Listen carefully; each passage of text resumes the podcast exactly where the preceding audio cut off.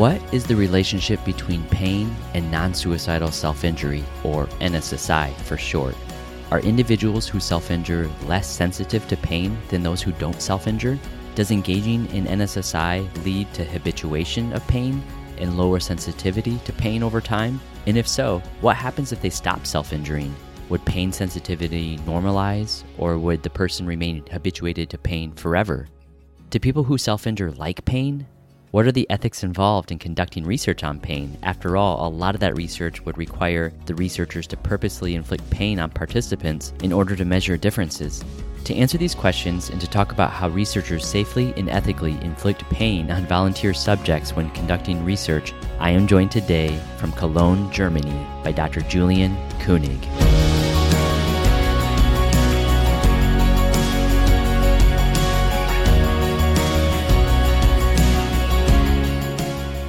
Welcome to the Psychology of Self Injury podcast, a resource for parents, professionals, and people with lived experience. I'm your host, Dr. Nicholas Westers, clinical psychologist at Children's Health, associate professor at UT Southwestern Medical Center in Dallas, Texas, and chair of the Media and Communications Committee of the International Society for the Study of Self Injury, or ISSS, or simply ISSS.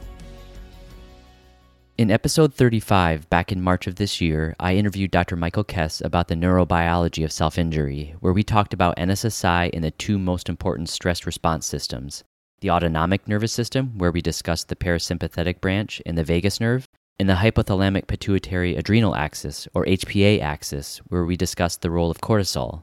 But I intentionally waited to talk about pain as you'll hear, there's a lot to talk about. You may want to go back and listen to the neurobiology of self injury episode to get greater clarity in today's conversation, which also includes some technical terms like affect, which refers to facial expressions and gestures that typically accompany an emotion, and nociceptive, which is a fancy way of saying something has to do with the perception or sensation of pain.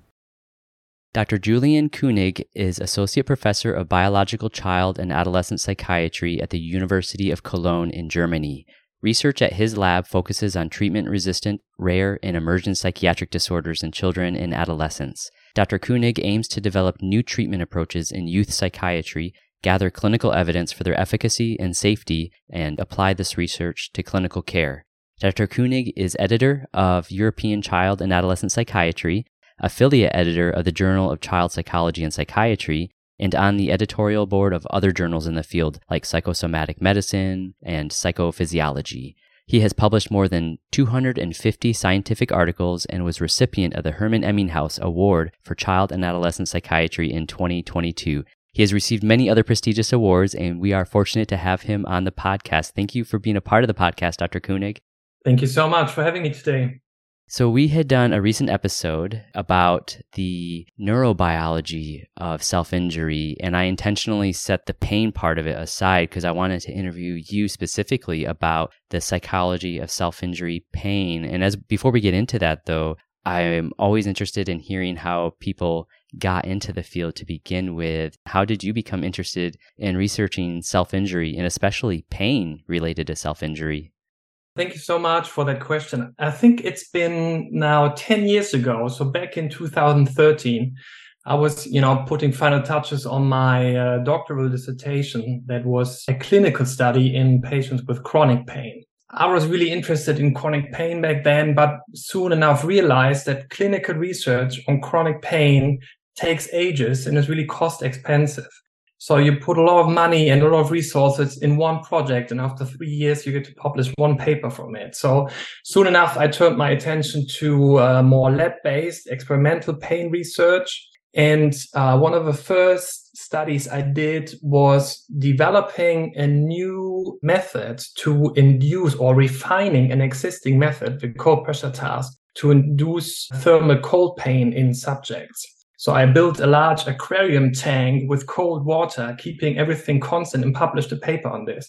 And Michael Kaess heard about this apparatus I was building. And as we both were based in Heidelberg, he came over to get to know my apparatus and the protocol I used. And he said, Hey, can't we use that to study self-injury in adolescents? And I said, hey, yes, uh, let's do that. And it's kind of the start of a, yeah, I'd say long-term friendship and uh, scientific collaboration we both had for the past 10 years using not only this, but uh, many methods of experimental pain research in adolescents engaging in NSSI. That is fascinating. And didn't you present on this in Heidelberg at ISSS in 2015? I think in 2015 I presented on our meta-analysis on the on the topic. I'm happy to send you the paper so maybe you can link those. Also showing some uh, interesting pictures of our cold pressor task, and maybe you remember those because I think those were shown at another presentation back at the ISSS meeting in Heidelberg. Yeah. Yes, please do send those. And I do believe I recall seeing those pictures. And I do want to ask some questions related to some of these experimental designs, like the cold pressor task. Absolutely. As well as the ethics behind it. Right, right. But before we do that, I, I think it's really important for us to all get on the same page, our listeners, to understand the concept of pain, because in a way it seems pretty straightforward, but when you're researching it, it's actually pretty complex. So can you briefly describe the different terms that are often used in reference to pain? For example, what is pain sensitivity and how does this differ from pain intensity, pain threshold, pain tolerance, and pain endurance? Yeah, happy, happy to do that. So these are all terms used in experimental pain research to quantify the individual experience of the lab-based stimulus. So we're not talking about clinical pain research here. Pain sensitivity is somewhat used as an umbrella term, and then pain sensitivity, so how sensitive an individual is towards a pain stimulus, can be defined in different ways. And it largely depends on the methods you use to induce the nociceptive sensation. Just for the sake of ease and uh, simplicity, let's stick to thermal pain induction. So either using a hot or a cold stimulus. When using a hot or cold stimulus, we can think about different ways of using it in the lab. Either using a stimulus with a fixed temperature and within our design, the time of exponation to the stimulus would be manipulated or we can use a stimulus of uh, varying intensity, so different degrees Celsius or Fahrenheit, for example. To then define pain sensitivity of a given individual, let's say we use hot pain, we could induce a hot pain stimulus that will steadily increase in temperature. And the pain threshold would be the temperature at which an individual perceives the stimulus as painful. The pain tolerance would be the maximum temperature one individual can tolerate. And pain endurance would simply be subtracting these temperatures. Another way to think about it would be to use a fixed stimulus. So let's say use a painful temperature of shortly above 40 degrees Celsius that most people experience as painful. And then you would stop the time given person can tolerate the stimulus that is set as this fixed intensity. So you can measure pain tolerance this way. And when using the fixed stimulus, you can also measure individual differences in pain intensity. So how intense an individual would rate the same temperature on a scale, let's say from zero to 10. And then you can compare this. So these terms differ in their applicability depending on the method used to induce the nociceptive sensation. But generally speaking, pain sensitivity is the umbrella term. Pain threshold is the given intensity of the stimulus at which it's perceived as painful. Pain tolerance is the time of a fixed stimulus that I can endure it, or when you change the temperature, the maximum intensity of that stimulus. And pain intensity could be a rating for fixed stimulus let's say on a visual analog scale from 0 to 10 or 0 to 100 as uh, frequently done. Related to this, a common question that people often have about self injury is Do individuals who self injure have a higher tolerance for pain? Are they less sensitive to pain overall and simply have a higher pain threshold than others and maybe even more willing to endure higher thresholds of pain? Great question. Short answer is from all the evidence that we've reviewed and all the studies we know, yes, they differ in their pain sensitivity.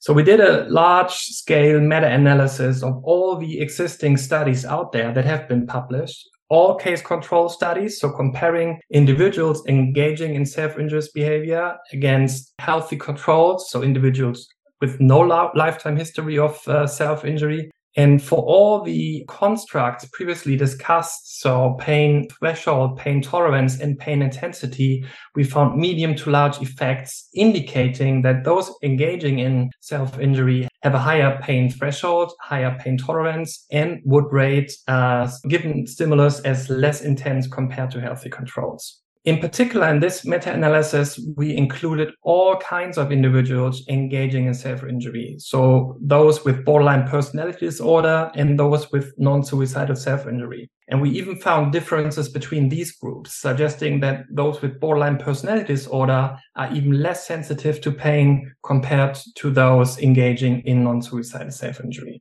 Generally speaking, we have to keep in mind these are case control studies. So comparing mean pain sensitivity in one group against mean pain sensitivity in the other group. And we need to acknowledge that also in healthy subjects, there are huge inter-individual differences in pain sensitivity, right? So your pain threshold might differ from mine.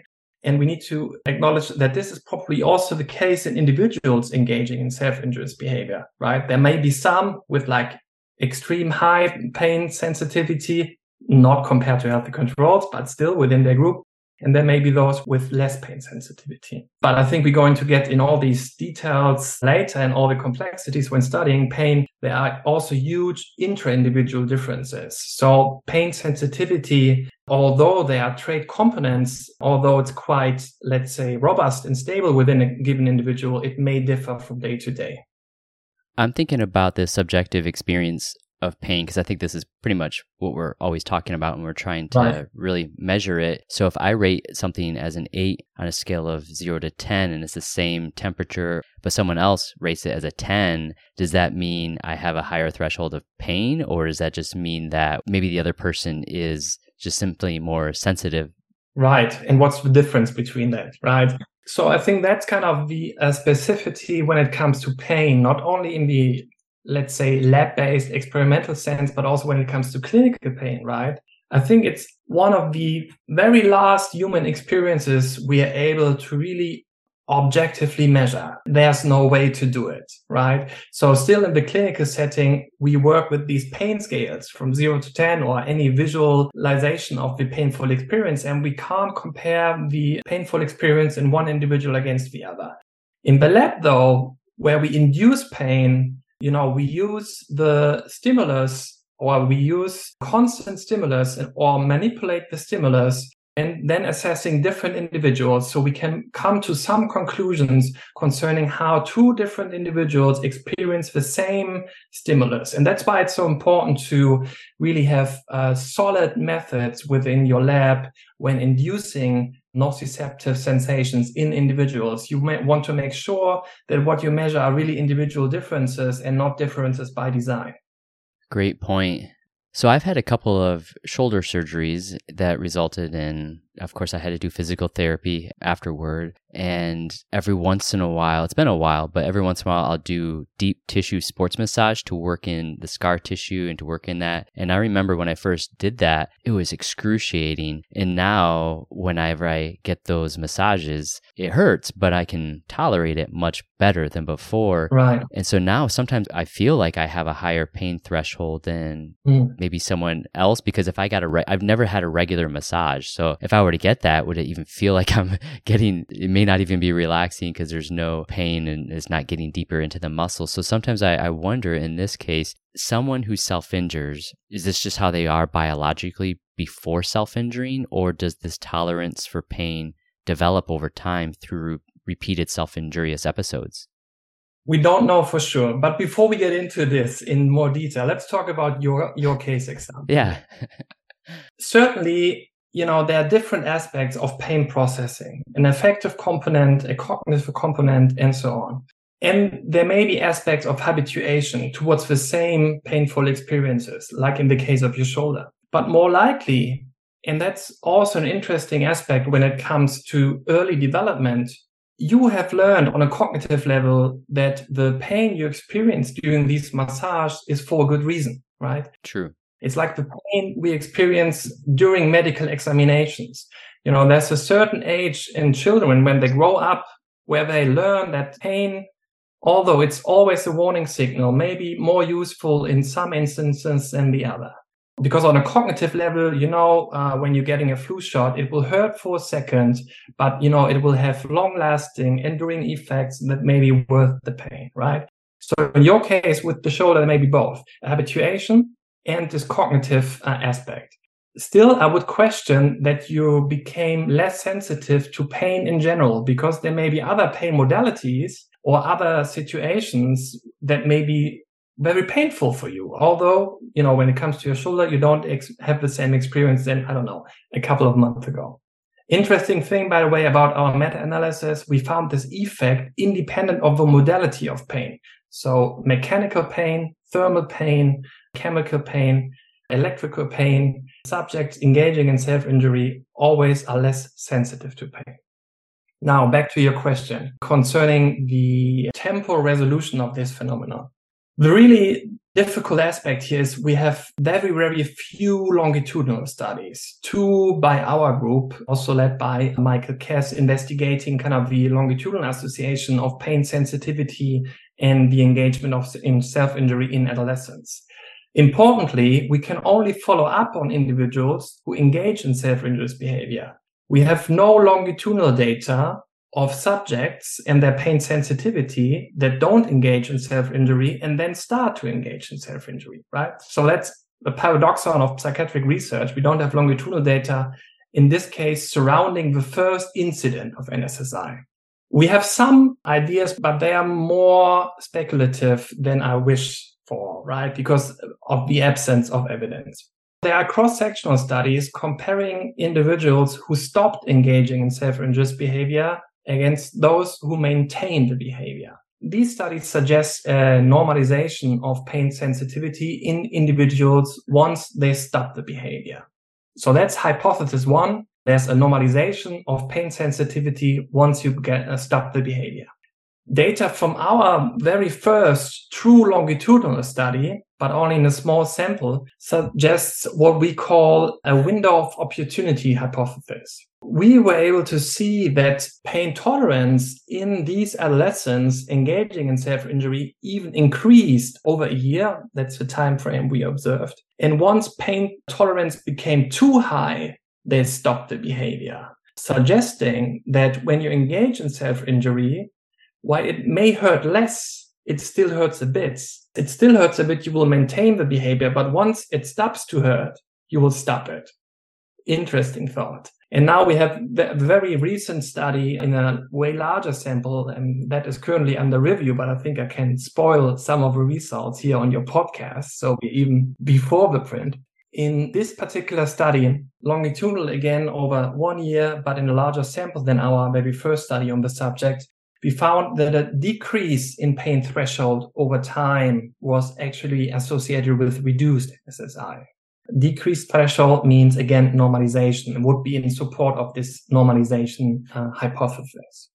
Generally speaking, as we study adolescents, we study subjects with relative brief history of engagement in NSSI. And this would speak to the idea of when looking at the other end, so do they have an altered pain sensitivity before engaging in NSI? And this would speak to that idea, right? So they have a short history of engaging in NSSI and, and we already see differences in pain sensitivity. And this somewhat makes sense. Try to imagine the very, very first incident where you engage in NSSI. So you try the behavior. You're in extreme state of distress and you, you come up with the idea, Hey, I'm going to cut myself and see what it does, right? In I think nearly 80 to 90% of the people, they would stop the behavior because it's so painful to cut yourself. But then there may be this minority of subjects that don't experience as, as painful or who take more advantage out of that situation than disadvantage. And they may continue to engage in the behavior. And what may be the difference? The difference may be the, the subjective pain experience. The difference may be the pain sensitivity surrounding this very first incidence of NSSI, but no evidence. That's really interesting. It almost sounds like we need longer longitudinal studies. The uh, difficult thing is really to have a longitudinal study in subjects not engaging in self-injury and then following up on them and hoping in the research sense, hoping that some of them will start to engage in self-injury. And as we can't do that because we would require really, really large samples, I think what we need is also qualitative research, interviewing people concerning the experience of pain during the very first incidents of NSSI that they can remember. I don't know how I felt physically in a given moment, you know, a year ago or a month ago in a situation that caused pain. So that could be hard. Right. And that, you know, then also speaks again to the idea of doing this kind of research in adolescence. So like close to the age where people would typically start to engage in the behavior. And this would also then, you know, speak to the idea of early intervention and recruiting subjects before they show this prolonged behavior and a long history of self-injury. I wanted to go back to something you said about the pain threshold, where young people in particular who self injure over time, when it hits a certain threshold where it no longer feels painful, they may stop self injuring. Right. This, I might have some concern as a psychologist, and I imagine parents as well, because one, if it hits that threshold and it, they no longer experience pain, they might choose a different form of self injury. So they might go from cutting to burning, for instance, or something that might up the ante for a more intense experience of pain, which cause more problems, of course. But perhaps more problematic, I wonder, is when they stop, what do they do then to cope with their distress? I recall, I want to say it was a 2006 study by Matthew Nock, where in their sample, I haven't seen any studies since then that I can recall, among those who self injured who did not experience pain, they reported making twice as many suicide attempts as those who did experience pain. So I worry about this habituation to pain and then this threshold where it no longer feels painful. Either they're doing it more severely, where they might accidentally cause such harm that it could result in their death, or they may switch to another more severe form of self injury, or they may simply, if they've had co occurring suicidal thoughts, may attempt suicide. As I said, you know, there was a very early study of our group in a very small sample, and our more recent findings speak against findings from that earlier study. And yeah, you're right. That's what we see. We see that adolescents engaging in self-induced behavior would replace the behavior by other forms of regulation that are more socially accepted, but maybe more dangerous, like taking drugs, engaging in other forms of risk behavior, and so on. Again, you're right. They may also replace one method of self injury by a different method uh, once one method isn't, uh, so to speak, enough to achieve the desired effect. I wouldn't put too much uh, weight on our findings given the limitations from that small sample and that our more recent study, you know, speaks against that and follows the thought of an idea of uh, normalization of pain sensitivity. I think back then we also discussed these findings in the light of the fact that we study adolescents that included in a really structured clinical program. So that's not a a naturalistic study in that sense that subjects are untreated. So it may be well the case that although their pain tolerance further increased uh, during therapy, they learned different skills and ultimately these skills led them to reduce self-injurious behavior, but that may be associated or have been associated with this increase in pain tolerance. So I wouldn't, you know, based on that small study, come to any firm conclusions. I would rely more on our more recent findings, as I said, that are currently under review, that then speak in favor of this idea of normalization. And all of the also treatment studies we know in adults would speak in that favor of a normalization of the pain experience in individuals after successful treatment. If these levels of pain do normalize after stopping self injury, do we know how long it typically takes to normalize? Is it within weeks or is it months? No, unfortunately not. Uh, another limitation of this kind of longitudinal research is the number of study site visits, right? So typically we have follow up periods of one year indicating that there's a baseline, then the pain sensitivity gets assessed. And then one year later, we determine clinical outcomes. And again, pain sensitivity is assessed. And we know nothing about these, let's call them micro time courses of individual trajectories within that year. So that's really an opportunity for research. From a clinical perspective, I'm thinking about cases in which I've worked with young people who have successfully stopped self injuring. And we know that, of course, self injury itself can change functions. People might self injure for different reasons over time or get different things out of it, and sometimes multiple functions at once.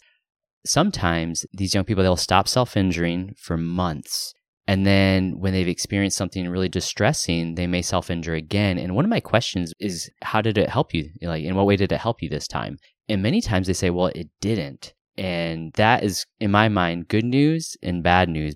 Good news is maybe the, the pain normalized to where it was really painful and they didn't want to do it. It didn't have any usefulness in regulating their emotion or helping them cope. But at the same time, if it didn't do anything for them, I wonder what their next step might be if they're experiencing suicidal thoughts. I think that's something that kind of comes up in my mind where it's great that it didn't do anything for them, but what other coping do you have in place to make sure that you're going to cope in a healthy way as opposed to something more unhealthy? Yeah, interesting idea. And I, th- I, think we're going to later on get into details of what the painful experience really does to them, also in terms of a timescale here, because our recent research suggests that the beneficial effects of self injury are really, really short, like in timescales of minutes. Mm. And that's an important aspect when it comes to psychoeducating people engaging in the behavior to tell them, hey, this may, you know, feel like a smart idea, but the beneficial effect is really short lived. And the long term consequences have to be outweighed against that. But I think that's kind of beyond the lab. And that's kind of interesting, or one aspect we're really interested in. How ecologically valid are these lab based findings when it comes to everyday self injury at home in their regular environment? When they self inflict the pain, it may make a difference compared to when the experimentator inflicts the pain. But let's get into these details a bit later. You know, concluding on that, I think you had Michael Kaess on this podcast, right? And yes. he probably talked about our temporal framework concerning the neurobiology of NSSI. And, you know, I think alterations in pain sensitivity are a risk factor to engage in self-induced behavior. And these differences may even last once you stop the behavior. But that's not backed up by large amounts of evidence. But that's that's my personal feeling i'd say. Well i'd be happy to hear more what you mean by that. You discussed or you said that you were experienced with clients who stopped engaging in the behavior but who would return to the behavior in states of extreme stress right? Because with the idea hey back then it worked for me and now it might work again and this suggests that even when subjects stop the behavior, they may maintain a relative lower level of pain sensitivity. Because why would you think about engaging in the behavior where you know this will result in physical pain? This will be unpleasant, right? So there may be this underlying risk factor of altered pain sensitivity, and that may exist before you start engaging for the first time in the behavior. And this may even exist once you stop the behavior after a longer period of engaging in the behavior. And this may make you prone to, you know, maybe again engage in the behavior. But we don't know about that for sure. So I think this said, we need to put the idea of normalization of pain sensitivity in perspective. One common assumption that a lot of people have is that people who self injure like pain.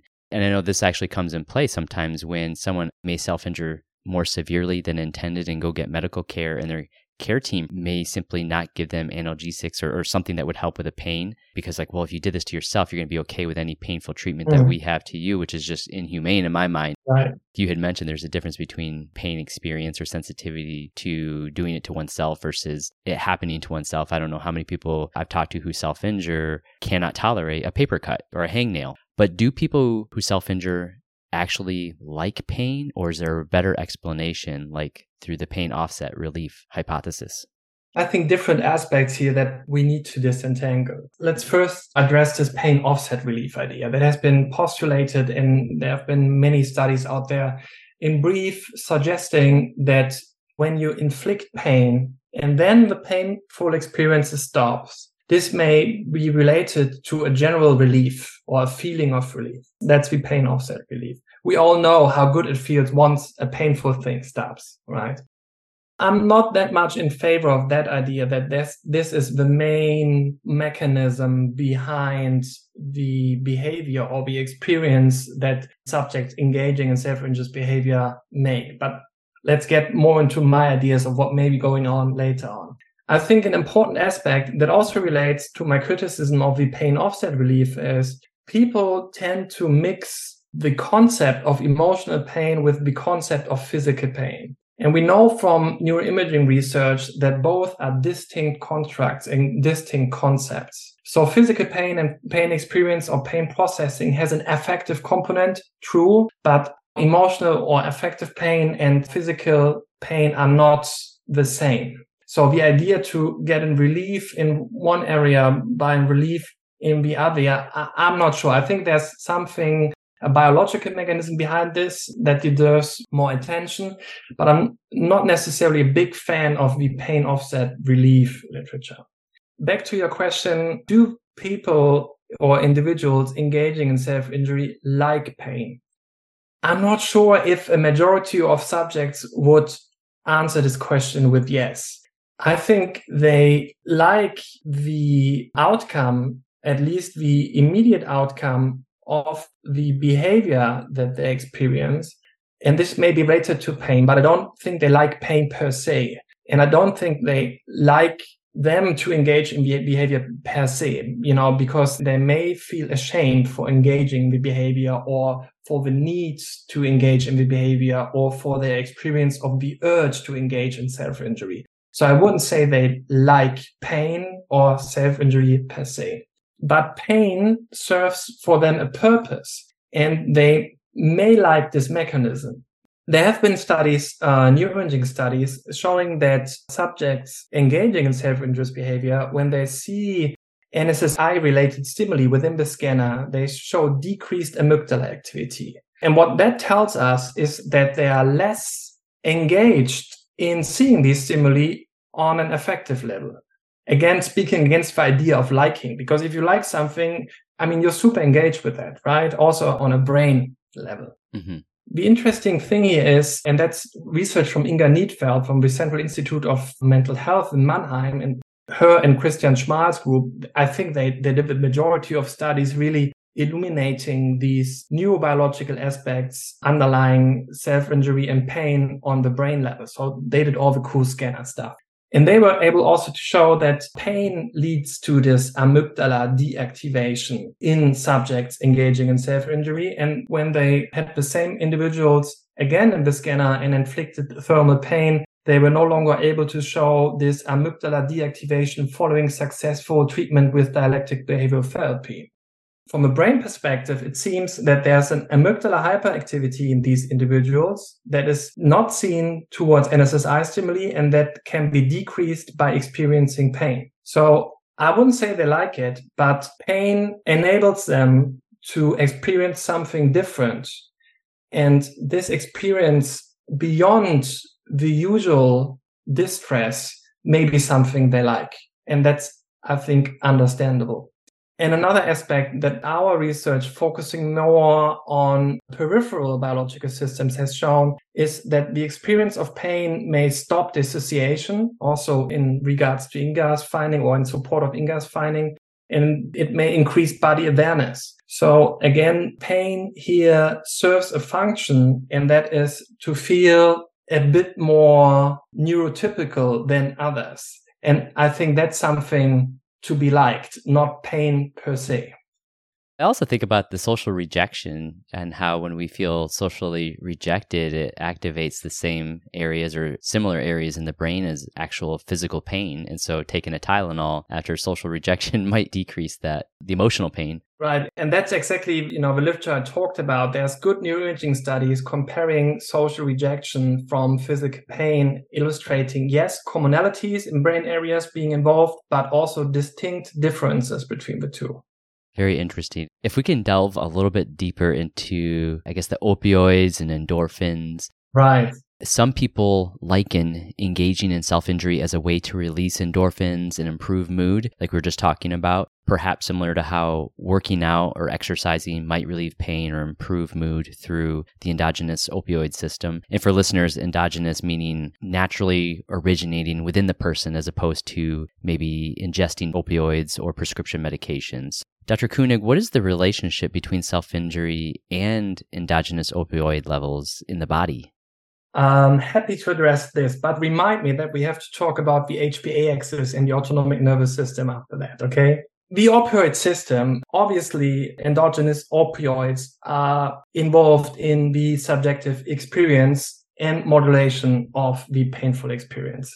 We did the first study on this in adolescents uh, using blood draws to assess levels of plasma beta endorphin. So one of the uh, endogenous opioids. And in that particular study, we were able to show that subjects engaging in non-suicidal self-injury in this case show lower levels of resting plasma beta endorphin. And these were unrelated to pain sensitivity. And this might sound counterintuitive at first place. In this particular study, we showed reduced levels of beta endorphins at rest in individuals engaging in NSSI, but we found this reduction in beta endorphins to be associated with higher depression severity. There are currently a number of ongoing studies not assessing beta endorphin at rest, but as a measure of reactivity towards pain in studies using ecological momentary assessment. And I'm going into those in a minute. But the reduced level of endogenous opioids might sound counterintuitive because if you have reduced levels of opioids, why are less, less sensitive to pain? The idea behind that is termed the opioid deficiency model. So lower levels of endogenous opioids potentially increasing the sensitivity for the analgesic effects of opioid release. So if you have lower levels of, let's say, beta endorphin, a little release of beta endorphin may have tremendous analgesic effects in comparison. And that's why it's so important beyond studies investigating differences in, let's say, resting levels of endogenous opioids. That's why it's so important to have studies investigating the release of opioids towards painful stimuli in subjects engaging in self-injury. And that's not trivial from a methodological perspective. In the lab, that would mean you have to have continuous blood draws, one before pain induction, one then during painful experience, and one later on. But recent methodological advances allow for the assessment of saliva beta endorphin so it can be used in ecological momentary assessment studies. So where subjects engaging in self-injurious behavior take these little cotton swabs and they would chew on them before engaging in self-injury and after engaging in self-injury. In one of these studies, uh, and there are some currently ongoing, uh, again by colleagues from the Central Institute of Mental Health in Mannheim, has recently been published illustrating exactly this effect suggesting that acts of self-injury could be associated with a momentary increase in endogenous opioids and therefore reinforce the behavior. Very interesting. And I like the idea of using cotton swabs versus drawing blood because right. then that would really convolute the study because you're introducing a new form of pain by poking someone with a needle and drawing blood multiple times. Right, and, and that's an interesting aspect, right? So we experience this also in uh, many of our subjects. They would engage in severe self-injurious behavior. So we're talking about hundreds of acts per, of self-injury per year, but they would refuse a blood draw at the lab. Yeah. Well, you had mentioned the importance of returning back to the hypothalamic pituitary adrenal axis, the, the HPA axis that we did talk about a few months ago in our episode with Dr. Michael Kaess, but you wanted to make sure we kind of bring this and tie it in together with that. Yeah, and I think that's part of the, the, the trouble you get into when you have such a close collaborator, right? Like Michael, and he's been my supervisor for years. And when you do so many studies together, you need to distinguish the uh, own research profile there. But uh, I'm not sure how much you got into detail with Michael because I think that's really one of um, I mean, it's it's our theory, but I think one of the most convincing ideas currently out there, addressing the involvement of the endogenous stress response system, so the autonomic nervous system, and as you said, the HPA axis. What Michael's research had shown beforehand is that individuals engaging in self-injury show an altered stress response. So they show a lower release of cortisol and also concerning the autonomic nervous system, they show a different response when looking at outcomes like heart rate or heart ability or even electrodermal activity. And what our joint research then had shown is that towards painful stimuli, the picture is different. Subjects engaging in self-injury show an increased cortisol response towards pain and also show heightened autonomic arousal following pain you know, suggesting that these differences may not only be a mechanism underlying improved body awareness and stop dissociative experiences in the moment of experiencing pain, but may also explain that engaging in self-injurious behavior is a way or for the means of helping a biological system that is inefficient towards stress. So if you can't get the cortisol release during a stressful situation, engaging in pain may produce the cortisol release that you need to cope with that situation. And I think that idea of having deficient biological stress response system that is then adequately triggered by pain is really interesting in understanding the behavior on a biological level and also taking away a lot of the blame from individuals engaging the behavior, but showing, hey, you know, they have deficient stress response systems and pain may be just the stimulus they need to trigger these systems to get the same biological support we as neurotypical individuals get without the experience of pain. That's a great summary. And I'm also wondering, we didn't get into this with Dr. Kaess, but what originates or what causes a deficient stress response system to begin with, whether it's adverse childhood experiences. And so over time, they're just too stressed that they become, I guess, attenuated, right? Just less sensitive. And so you need something more over time to kick it into gear to feel something. Right. You mentioned end dissociation. And so maybe pain, is something that would get that cortisol response that other people might otherwise get through regular coping strategies or ones that don't cause pain or one that doesn't cause self injury. Yeah, I think I think we need a whole another episode of the podcast to get into this. But yeah, in fact, we have shown that this mechanism that I just illustrated differs as a function of childhood trauma. Yeah, so that is an important aspect. Like early experiences that would then, let's say, program the stress response system in a way that is not sufficient to cope with stressful experiences or that there are sensitive periods during early development. Particular experiences during these times may overstrain the capacities of these systems leading them to be inefficient in later developmental stages and then triggering this whole cascade of engaging in self-injury now, this may be changing the topic too much. We referenced it a little bit earlier. What is the relationship between pain and emotion regulation in the moments before, during, and after self injuring? Because I know you mentioned the cotton swabs, so I don't know if we have more information from that study or those studies. I think that's that's a great place to talk about differences between lab-based and really studies conducted in the field, so ecological momentary assessment studies. So from lab-based studies, and that's something we've believed in for years, we know that experimentally induced pain will reduce negative affect. So people will be stressed out before we, we induce pain. They will rate high negative affect. Then we would put their hands in the cold water or, you know, put on the thermal plate or whatsoever. And then after the nociceptive experience, they will report reduced levels of the negative affect. And that has been shown in many, many lab-based studies. And we conducted ecological momentary assessment studies where subjects would rate their negative affect on an hourly basis and would also rate whether they engaged in self-injury in the past hour or not and their urge to engage in self-injury and so on and so on. So really ecologically valid design. And the couple of takeaways from these studies. Yeah, we see that before self injury, negative affect increases, and that triggers an urge to engage in self injury. But the hour after engagement in self injury, negative affect is further increased. So based on that evidence, we know that the reduction in negative affect, so the positive benefit people think they take from engaging in self-injury, for the maximum lasts 59 minutes.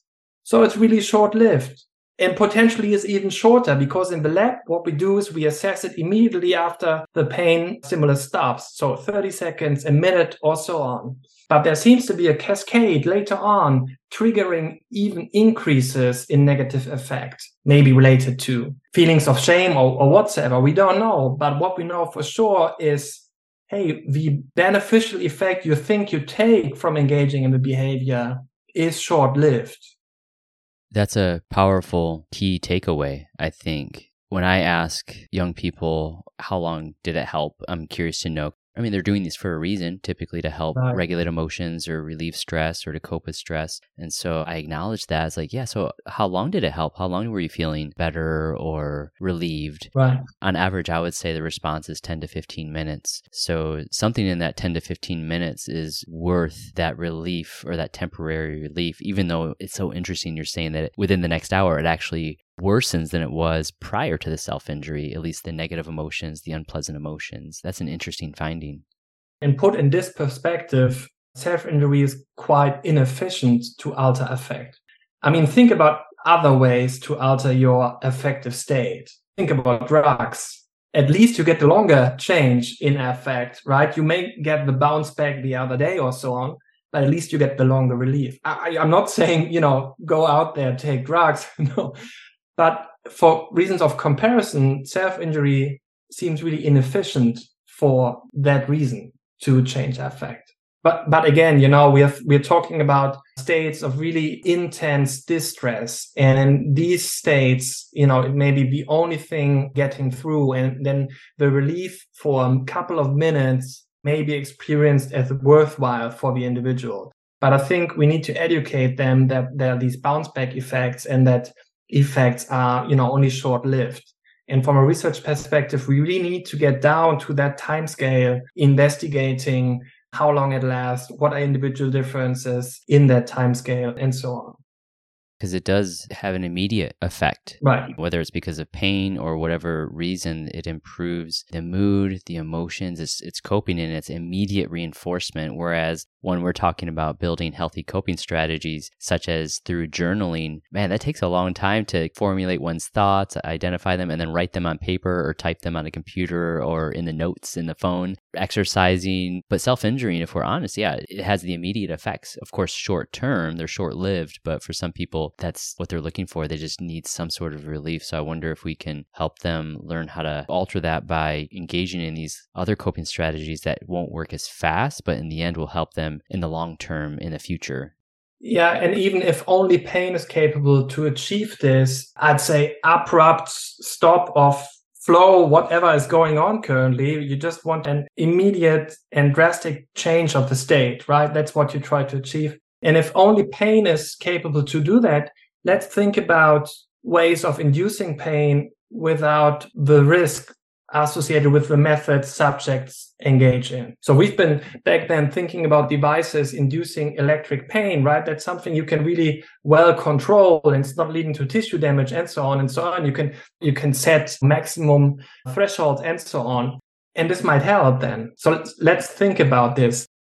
Interesting. Yeah, I think that's something we haven't really talked, or I haven't really talked much about or seen much in the research, because I think that brings up my next question as we get closer to the end today. The ethical issues of doing research. Uh, well, obviously, there's the practical issues, but also the ethical issues of doing research on self injury pain.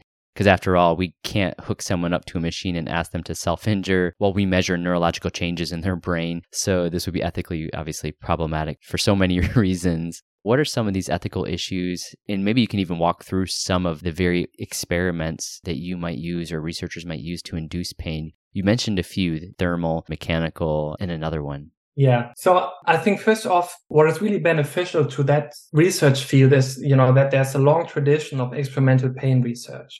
They were kind of paving the way for research in psychiatry using these methods in our samples and our subjects. There are good protocols that have been published. There are good ethical guidelines also for your local IRB to read up on. So there's good resources to conduct experimental pain research in individuals engaging in self-induced behavior. That's kind of on the positive side. We are working with underage subjects and that makes it somewhat problematic, right? So we had many, many hearings with local IRBs to explain to them why it's important, what is the benefit of the research we want to do.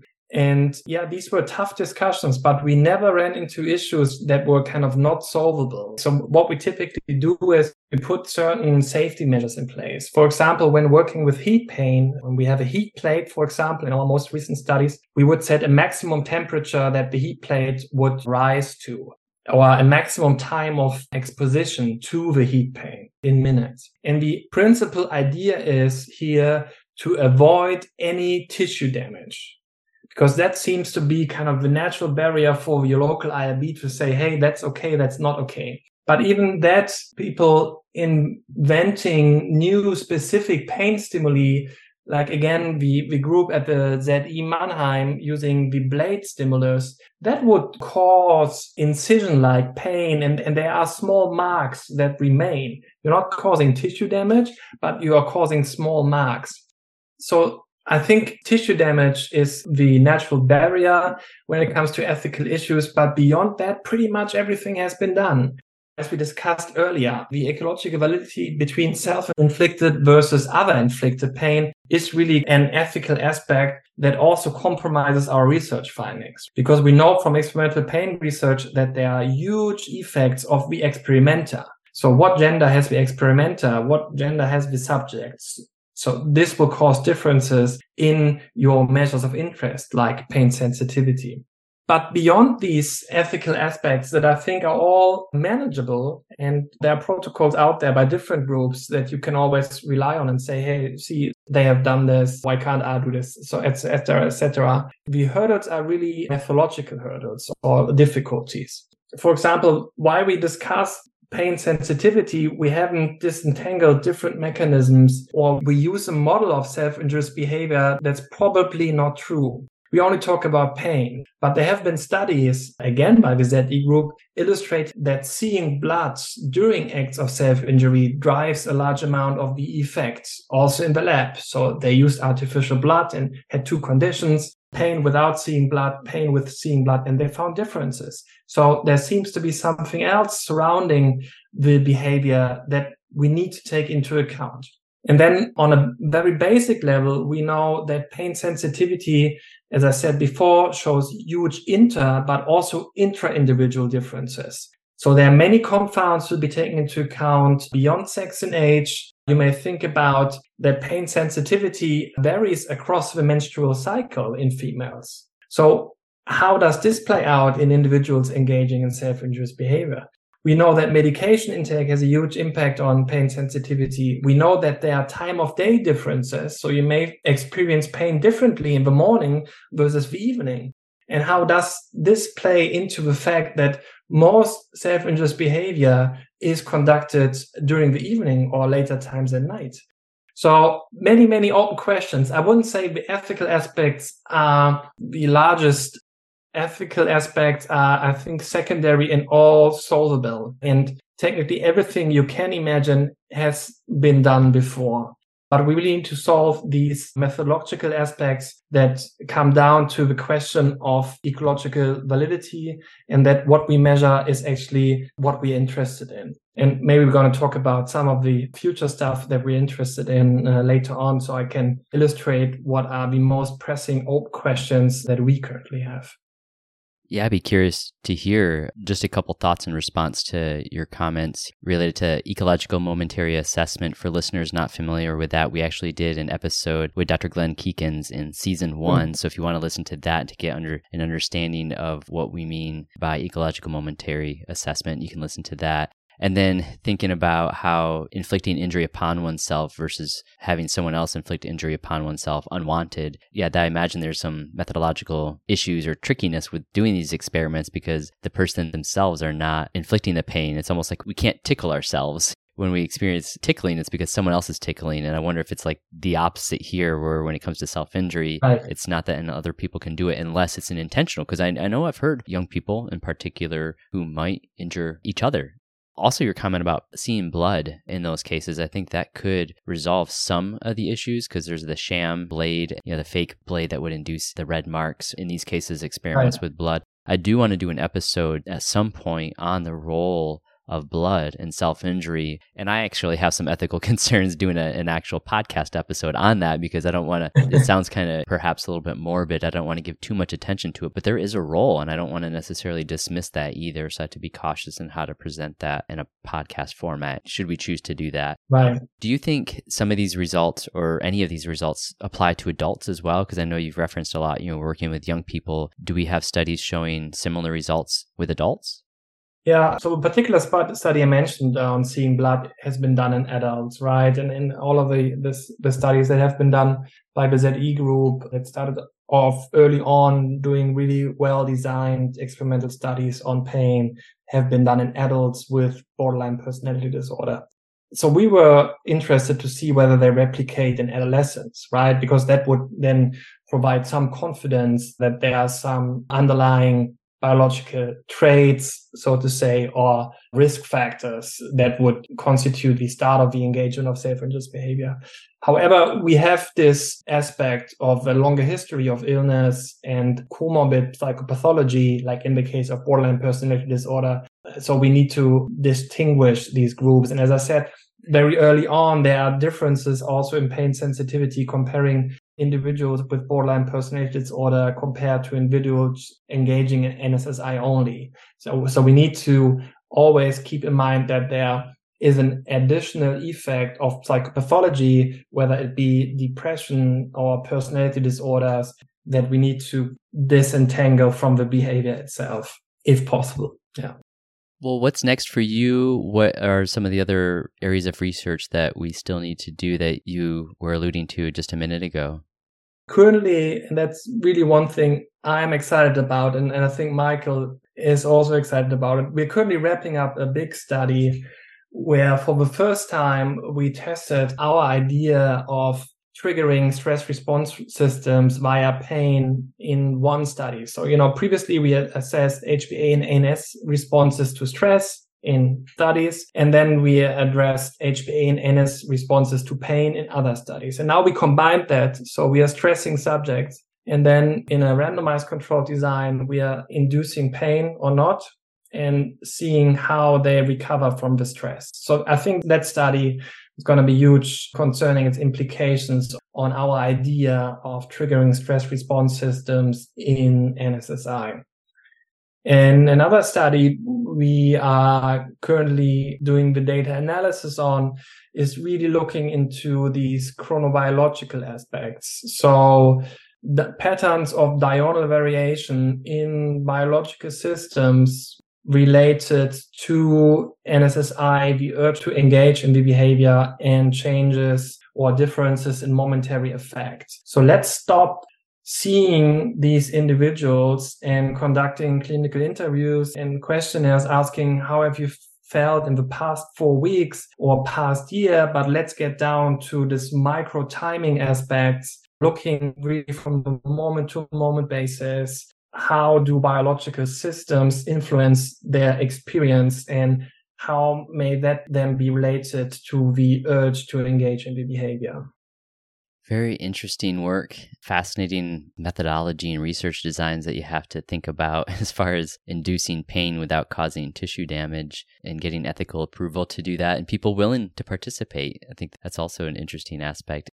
And before I ask my final question, I'm thinking about those sham blades and inducing yeah, that sensation of blood. And I remember at ISSS back in 2014 in Chicago, someone had presented one of those. And I think from a harm reduction standpoint, it's useful for some individuals where they can use such an implement without causing any tissue damage, but it induces a sense of pain and leaves maybe a red mark. On the other hand, I think from a clinical perspective, I worry that they would get accustomed to using that and have to press harder and harder. And so when they don't have that to use and they actually do use a more dangerous implement, they could cause significant damage because they've accustomed to pressing mm. so hard using a real blade and that could be potentially life threatening. So I actually have tried using one of those just to see the effect and how that might be. And I remember having to press pretty hard to get a sense of pain and to create that red mark. So I worry for people that might use that and then get accustomed to it and then not have it accessible and then they shift to an actual blade. Yeah, I got you. But, but that may, you know, also relate to a different generation of these devices. So by design, new devices that we obviously not used in the clinical setting, but for experimental research, they have a cylinder design where it doesn't matter how, how hard you press, but there would be a weight within the cylinder that would determine the pressure applied on the actual blade.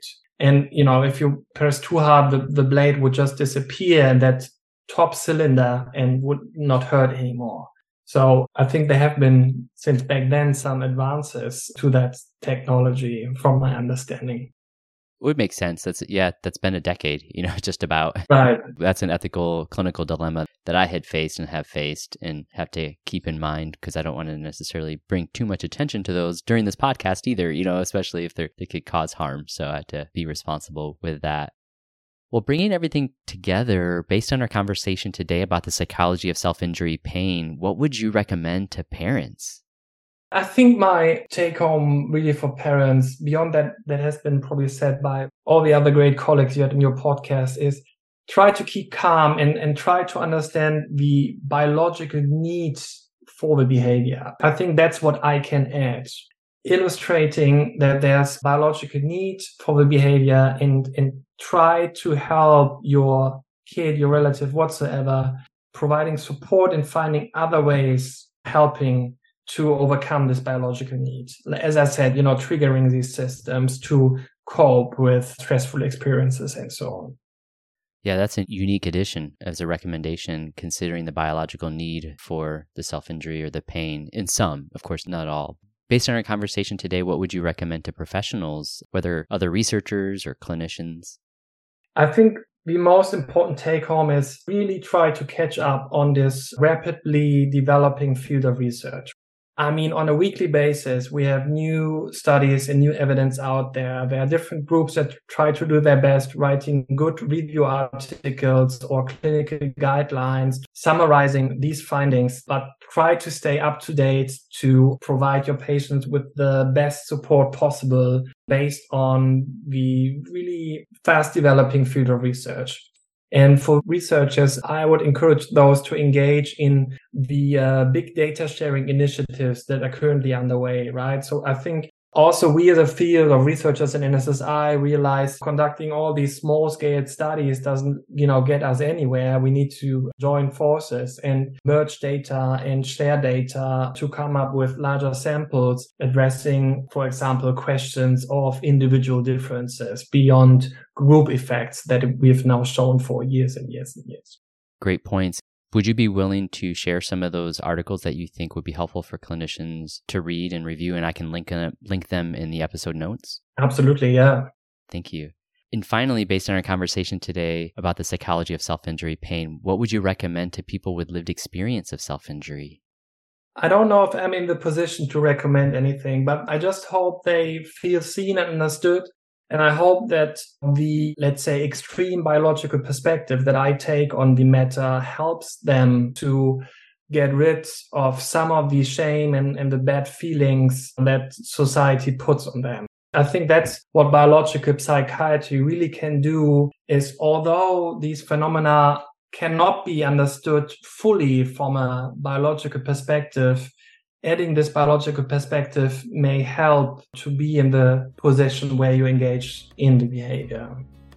Super important work that you're doing whenever I look up papers on self injury, pain, your name is always there now. It constantly is coming up. So you're doing some great work. Thank you for doing all that work. And thanks for taking time out of your day to share with us about your work and really the psychology of self injury pain. Thanks so much for inviting me and being such a great host. I'm happy to return whenever you have time.